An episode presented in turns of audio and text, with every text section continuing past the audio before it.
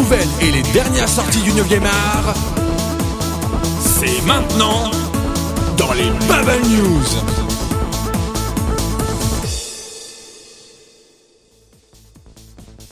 Bonsoir à tous, chers auditeurs, et bienvenue dans les Bubble News, votre rendez-vous hebdomadaire consacré à l'actualité et aux sorties bande dessinée de la semaine passée. Je suis ce soir accompagné de One Eye Pied qui fait sa première dans les Bubble News. Bonsoir Pied Bonsoir. Mais également de Papial pour les mangas évidemment. Bonsoir Papy Bonsoir Divo, bonsoir à tous. Et donc Pied pour ton premier passage, qu'est-ce que tu as déjà à nous annoncer? Eh bien, je vais vous parler des prix d'Angoulême, parce qu'on parle beaucoup des polémiques autour d'Angoulême, mais on en oublie un peu qu'il y a plein de prix. Je vais commencer par parler d'un prix qu'on oublie souvent, c'est le prix de la bande dessinée alternative. C'est Dopututo Max, qui est édité chez Misma, qui l'a eu. Donc c'est une sorte de laboratoire avec plein d'auteurs très différents euh, qui y participent. Ça se rapproche un petit peu, bah, c'est du fanzine hein, de toute façon, euh, et qui a toute l'énergie du fanzine et plein de choses qu'on voit très rarement chez gros éditeurs. Le fauve du Polar SNCF, c'est Castilla Drive d'Anthony Pastor. Le prix jeunesse a été remis aux légendaires origines de Patrick Sobral et Nadou. On pouvait un peu s'y attendre tellement les légendaires sont très très appréciés et comme c'est un jury d'enfants euh, qui vote, euh, ça explique cela. Le prix du public Cultura, euh, qui est un des, des prix importants, c'est le Tu mourras moins bête, tome 2 de Marion Montaigne, chez Ankama, qui est vraiment un très très bon bouquin, je le recommande. Ensuite, le prix du patrimoine, c'est Crazy Cat tome 1 de George Herriman au rêveur, un très très beau bouquin, très très une édition mais vraiment magnifique, euh, qui permet de revoir ses planches assez vieilles dans des conditions admirables. Le prix révélation, c'est Autumn de Don McNove chez Nobro, Nobro qui est un éditeur euh, étranger qui s'est incrusté en France pour éditer lui-même euh, ses propres traductions. Il faut un très très beau travail d'éditeur. Le prix de la série, c'est pour le tome 2 de Hama de Frédéric Peters chez Gallimard, que je n'ai malheureusement pas lu mais qu'on ne cesse de me recommander. Le Fauve d'Or, prix spécial du jury, revient au Nao de Brown de Glyn Dillon chez Achilleos. Le prix du meilleur album revient pour Quai d'Orsay tome 2 de Christophe Blain et Abel Lanzac. Le grand prix de la ville d'Angoulême, c'est Willem, qu'on connaissait surtout ces derniers temps pour ses dessins de presse. Et le prix spécial 40e anniversaire qui ravira Papial, c'est Akira Toriyama. Mais est-ce que ça le ravit vraiment? Eh bien, pas vraiment. Alors, on va se replacer dans le contexte pour savoir pourquoi je suis pas vraiment content de ça. C'est que le Grand Prix, normalement, est décerné par un jury constitué euh, des précédents lauréats du Grand Prix d'Angoulême. Vous voyez l'inception un peu? Voilà, donc cette année ils se sont dit on va changer un peu les règles, on va faire voter les auteurs qui sont présents sur place, donc c'est à peu près 1500, hein, il y, en a à peu près 500 qui ont voté, ce qui est déjà pas mal, et euh, normalement c'est eux qui devaient choisir le Grand Prix d'Angoulême. Le truc qui a pas été dit, c'est que en fait, c'était uniquement pour choisir les 5 meilleurs. Donc les 5 qui sont arrivés en tête des votes, c'était Alan Moore, alias, euh, je, je, si je me trompe pas, c'est Monsieur j'ai fait Watchmen, si je dis pas de bêtises. Tout à fait. C'est ça. Voilà. Euh, Il y avait euh, l'américain euh, Chris Ware. Chris Ware. Chris Ware. Il y avait le néerlandais Willem et il y avait euh, Katsuhiro Otomo. Alias, alias Monsieur j'ai fait Akira, ce qui n'est pas rien, et Akira Toriyama. Voilà, voilà, mais c'est déjà pas mal. Et Akira Toriyama, est-ce que j'ai besoin de le présenter vraiment? Et puis au final, c'est donc Willem qui a eu le Grand Prix. Seulement, il y en a un qui était pas content dans tout ça, parce que c'était un peu de l'arnaque envers, euh, envers, envers tous les auteurs qui n'étaient pas vraiment prévenus. C'était Louis, euh, Louis, Lewis euh, Trondheim, qui était présent dans le jury et tout, qui a dit mais, mais, mais les mecs c'est n'importe quoi là. Alors ils se sont dit tiens, on va créer un prix au dernier moment, ce, sera le prix du 40e anniversaire- tiens. On va le mettre à Akira Toriyama, comme ça ils seront contents. Seulement voilà. Juste pour revenir, bon, les prix anniversaires, c'est pas non plus quelque chose de, comment, de très nouveau. Hein. Il y a eu un prix du 10e, un prix du 15e, un prix du 20e et un prix du millénaire. Donc, euh, et un prix, Ouais. voilà. Mais ils, ont, ils sont apparus un peu aléatoirement quoi. Oui, oui, oui, mais sur les Voilà. grosses dates en général. Et c'est pour ça, quand je vois que c'est d'autres auteurs qui ont eu droit à ces prix-là, je me suis dit, euh, est-ce que c'était dans les mêmes conditions ou est-ce que c'était vraiment, euh, vraiment spécial? Parce que là, pour le coup, c'était vraiment fait à la dernière minute. Mais effectivement, dommage, c'est que vu ce qu'il est sélectionné, on s'attendait vraiment à une ouverture et c'est un peu déçu d'avoir un auteur qui en plus ne fait plus beaucoup de BD en fait. Voilà, alors qu'à côté on a Akira Toriyama qui est quand même euh, vendu le plus de mangas au monde, que son, manga a été adapté à Hollywood, à Hollywood. je dis pas en bien, hein, il a été adapté, c'est déjà pas mal. Mais voilà, euh, je, je sais pas quoi dire. Je- je- Ce que tu peux dire, c'est qu'on rediscutera de tout ça et de toutes les politiques des... et de toutes les polémiques autour d'Angoulême tout à l'heure dans le Synops Bubble Show, notamment Voilà. avec euh, d'autres euh, personnes de l'équipe, dont Merton notamment. Voilà, sinon je vais m'énerver et ça va pas être écoutable par les, par les mineurs. Eh bien, j'étais présent, moi, pour ma part, à Angoulême. J'en ai profité pour recueillir quelques confidences, notamment sur euh, le stand de Urban Comics, et en particulier au sujet des trois revues qui sont Batman, Green Lantern et DC Saga. Alors, vous aurez peut-être remarqué que depuis déjà quelques numéros, Batman et DC Saga ont vu leur nombre de pages augmenter, notamment pour diffuser les backups, ces récits complémentaires dans les singles américains. Mais Urban ne va pas s'arrêter là, puisque la maison d'édition prévoit de ramener à 144 pages les trois revues, sans toucher au prix de vente de 5,60€. 144 pages, ça correspond environ à 6 séries différentes par revue au lieu des 4 habituelles. Alors si pour l'instant leur teneur reste confidentielle, je peux vous assurer, chers auditeurs, que ça ne pourra que vous plaire. Et dis-moi, Pierre, qu'est-ce que tu as d'autre à annoncer à nos auditeurs pour ce soir? Eh bien, je voulais vous parler de Media Entity. Alors, Media Entity, c'est une bande dessinée qui utilise la technique du Turbo Media, qui est parue euh, l'an dernier donc euh, sur le web, avec une sorte de prologue en quatre épisodes, avec euh, plein d'énigmes bien geeks pour pouvoir voir les épisodes en avant-première. Donc, une série très sympathique qui jouait sur le fait que toutes nos données étant sur Internet, nos données peuvent prendre vie et prendre le contrôle de nos vies pour nous éjecter. Euh, et donc Media Entity euh, cherchait un financement pour pouvoir poursuivre l'aventure, continuer d'être présent sur le net euh, en licence Creative Commons, parce qu'ils ont décidé de faire un univers qui soit partagé, que tout le monde puisse réutiliser à sa façon. Et à la grande surprise, Delcourt a décidé de se lancer dans l'aventure, de proposer d'éditer en papier Media Entity, sachant que c'est créé quand même en amont pour le web, en papier avec quelques bonus de making of etc dans la version papier tout en permettant que la version euh, web continue d'exister toujours en Creative Commons. Donc quatre tomes sont déjà prévus, un tome 1 en septembre et un tome 2 donc en janvier 2014. Euh, donc bah moi c'est quelque chose que j'attends pas mal parce que ça a été vachement bien. Ils avaient lancé même une campagne de financement participatif. Enfin ils comptaient la lancer, bah pour le coup pas le faire parce que Delcourt les soutient et je trouve ça plutôt cool. Très bien, très bien. Bon, Papy, calme-toi un petit peu. Je suis, je Ta suis deuxième calme, news du calme. soir. Ma deuxième news du soir va être un peu plus joyeuse parce que euh, Fuji TV qui diffuse actuellement euh, les, les animés de One Piece et Toriko nous annonçait une petite nouvelle comme quoi le 7 avril euh, prochain, donc au Japon, hein, on verra en France plus tard, il y aura un OAV d'à peu près euh, d'à peu près une heure séparé en deux parties qui aura donc les personnages de One Piece, Toriko et Dragon Ball Z. Donc voilà, de la grosse baston en perspective, dans des places aux détracteurs des mangas à grosse baston, hein, mais euh, c'est quand même un événement assez euh, assez intéressant qui est surtout effectivement là pour faire la promo d'un jeu euh, qui sera destiné que pour les 45 ans du euh, Weekly Shonen Jump. C'est tout pour le moment. Pour ma part, je vais rester sur la thématique kiosque avec Panini qui, cette semaine, a annoncé l'arrivée d'Uncanny Avengers en juin, soit juste après la conclusion d'Avengers vs X-Men. Alors il faut se rappeler qu'aux États-Unis, la suite du crossover portait un nom, c'était Marvel Now, une relance de nombreuses séries phares de l'univers Marvel sur une période de 5 mois, avec de très bons artistes aux commandes. Alors la revue Uncanny Avengers de Panini regroupera la série du même nom de Rick Remender et Joe Cassaday, ainsi que dans un premier temps A plus X, où un vengeur s'associe à mutant le temps d'un épisode, puis la nouvelle mouture des Thunderbolts par Daniel Way et Steve Dillon. Alors cette revue de 64 pages mensuelles coûtera 4,30€ coûtera 4,30€ à la star de Wolverine et Deadpool. Alors on ajoutera que l'avenir de l'univers Marvel sera présenté dans Marvel Universe Sorcery 14 avec la mini-série Marvel Now Point One.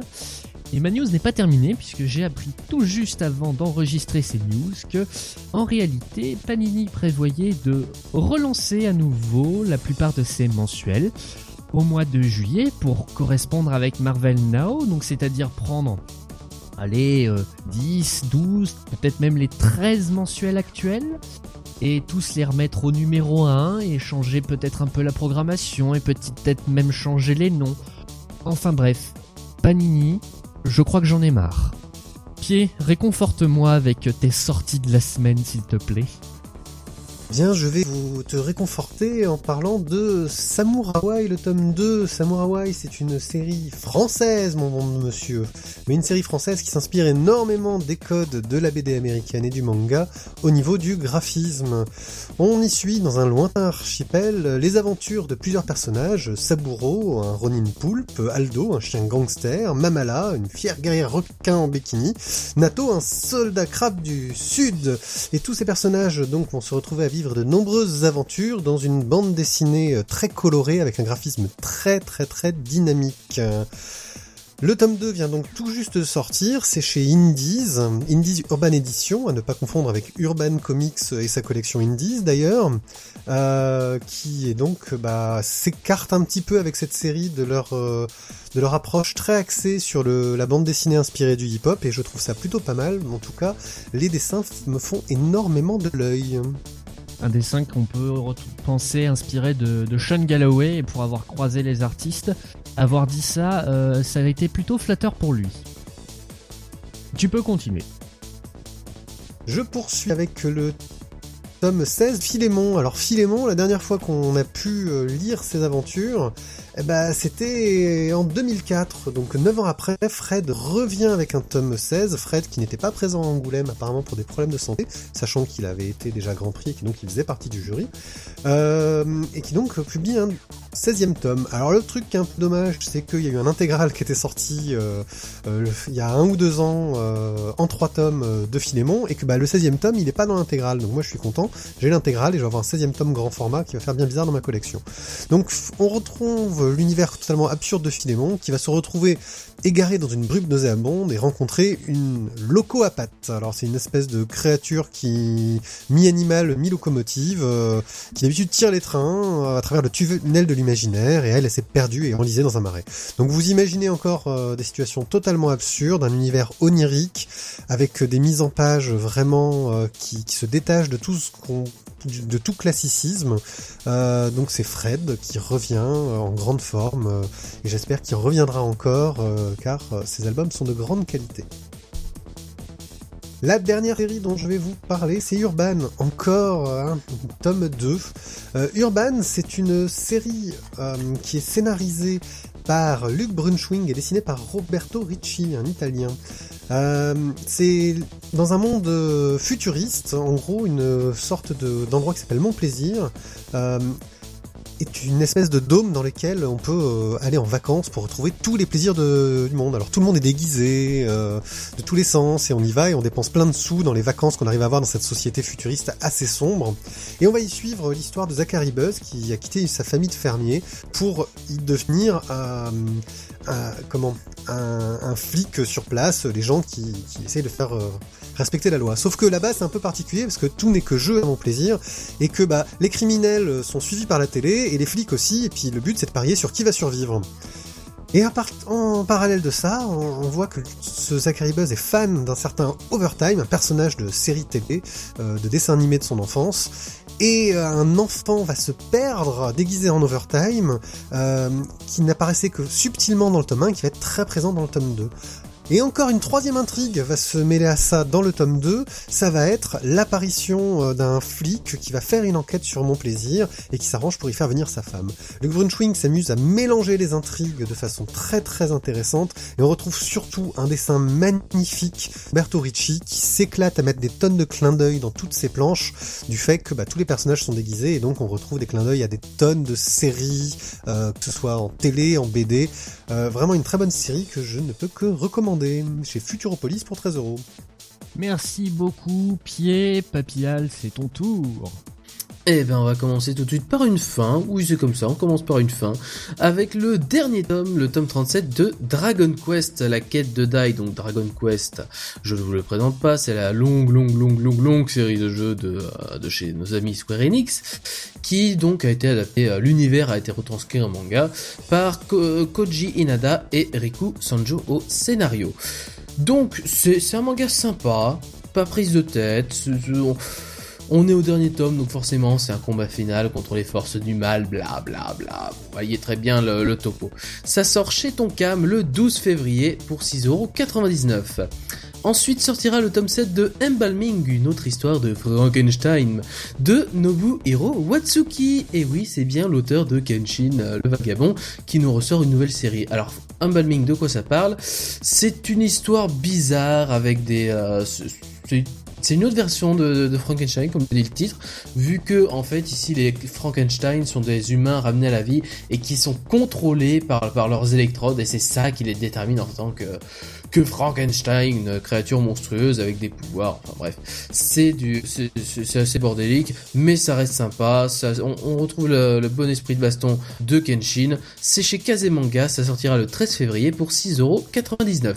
Et enfin, Ma, sortie euh, chouchou de la semaine, c'est Silver Spoon, tome 1 de Hiromu Arakawa, alias l'auteur de Full Metal Alchemist. Oui, je l'aime beaucoup, elle fait des trucs très bien, et puis c'est tout. Donc Silver Spoon, ça parle d'un jeune lycéen qui sait pas trop quoi faire de ses études, qui a envie de fuir un peu le domaine familial qui est un peu oppressant, et il dit tiens, je vais aller dans un lycée agricole. Et lui qui a toujours passé sa vie à étudier, il va découvrir les joies de l'agriculture, du lever à 5h du matin, de traire les vaches, de s'occuper des chevaux, etc. Et plein d'autres choses qui sont importantes à la ferme. C'est vraiment un, manga super sympa, très différent de, Full Metal, et pourtant c'est, ça reste intéressant, c'est juste la vie quotidienne. Il y, aura même un moment où je vous spoil un peu le futur où il y aura un moment un chapitre entièrement euh, consacré à la fabrication d'une tome de fromage de raclette. Voilà, tout simplement. Donc c'est Silver Spoon, c'est chez Kurokawa, ça sort le 14 février pour la Saint-Valentin, donc pour un cadeau c'est toujours une bonne chose, et ils en coûtera 6,80€, voilà pour moi. Merci beaucoup Papy. Alors pour ma part, je vais commencer par une véritable lecture popcorn, à savoir X-Force Sex plus Violence de Chris Yost et Craig Kyle pour le scénario et Gabriele Delotto pour le dessin. Alors tout comme la plupart des travaux du dessinateur italien, ce sont ces dessins qui motivent l'achat.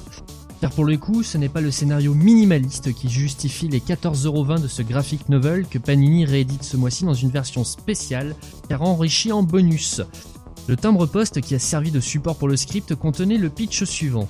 Domino, mutante influence sur les probabilités et fine gâchette euh, finalement pas très fine, est la cible de la guilde des assassins. Alors comment s'en sortir? Eh bien en jouant les proactifs avec l'équipe de brut d'X-Force. C'est très beau, c'est un brin sexy et parfois gore, et ça vaut tous les blockbusters plaisir coupable du monde. Bref, vos yeux vous remercieront. Et ça sort mercredi. Vendredi, vous pourrez trouver dans les bonnes librairies Blackest Night le tome 1 chez Urban Comics. Alors scénarisé par Geoff Jones et au dessin vous retrouverez Doug Manke et Ivan Rice. Alors suite à son suicide, le super criminel Black Hand devient l'agent d'une mystérieuse entité et ressuscite à ses côtés des super-héros décédés. Le corps des Green Lantern et la Ligue des Justices pourront-ils repousser cette invasion de zombies surpuissants? La réponse, vous pourrez commencer à la découvrir dans les oula, dix premiers chapitres de ce gigantesque crossover à la fois cosmique et terrien. Bref, une aventure fantastique et ésotérique qui a redéfini en grande partie l'univers d'essai suite à cela, notamment toute sa partie cosmique avec l'intervention de tous les corps, les sept corps que comptent euh, les couleurs, à savoir donc euh, euh, les Star Saphir, les Red Lantern, les Blue Lantern, etc., etc., etc. Une aventure vraiment grandiose, absolument géniale, très très bien dessinée que ce soit par Doon Manke ou Ivan Rice que je vous conseille énormément surtout dans cette édition reliée de Urban pour 22,50€, 288 pages de pur bonheur. Et enfin, pour finir mon panier de la semaine, je vous invite à vous jeter sur le très bon et peu onéreux Spider-Man hors série 1 chez Panini en kiosque. Pour 5,50€, retrouvez les 5 chapitres du récit Spider-Man de Brian Michael Bendis et dessiné par Sarah Piccelli. Vous n'êtes pas sans savoir que dans l'univers Ultimate, Peter Parker est mort et a été remplacé par un jeune métis, Miles Morales. Alors par une astuce que vous découvrirez à la lecture, le Peter Parker de l'univers classique est projeté dans l'univers Ultimate Comment va-t-il réagir en découvrant que son double est mort au combat ou que Gwen Stacy est toujours vivante? Bref, vous l'aurez compris, un rendez-vous poignant à ne surtout pas manquer, et qui sait peut-être que vous découvrirez l'univers Ultimate, très intéressant dans sa partie Spider-Man. Ce sera tout pour cette semaine, chers auditeurs. Merci de nous avoir écoutés jusqu'au bout. Merci aussi à One IP et à Papillal de m'avoir accompagné ce soir. Mais merci à toi et merci aux auditeurs. Merci à vous, c'est un plaisir d'être parmi vous. On se retrouve bien évidemment la semaine prochaine à la même heure, 20h sur l'antenne de Synops Live, ou alors en différé sur la page replay ou sur iTunes en podcast. D'ailleurs, n'hésitez pas à mettre quelques étoiles histoire de nous faire remonter dans les statistiques, ce serait sympa. Et puis sinon, on se retrouve à 21h pour le Synops Bubble Show. Quartier libre, mais je pense que ce sera surtout tribune assassine envers tous les scandales concernant le festival de la bande dessinée d'Angoulême. Ah oui, brûlons Angoulême. Je tiens également à signaler l'apparition demain soir à 21h d'une nouvelle émission proposée par Synops Live qui s'appelle Le Labo et qui s'attellera à disséquer l'actualité culturelle et numérique. Et pour cette première émission, Geoffroy de Culture Breakdown et moi vous proposerons de disséquer le sujet du conflit entre Google et Free avec deux invités très prestigieuses. On se retrouve la semaine prochaine ou bien tout à l'heure. Et n'oubliez pas, si j'aimais vous buller, lisez de bonnes BD. Ciao ciao Salut Bye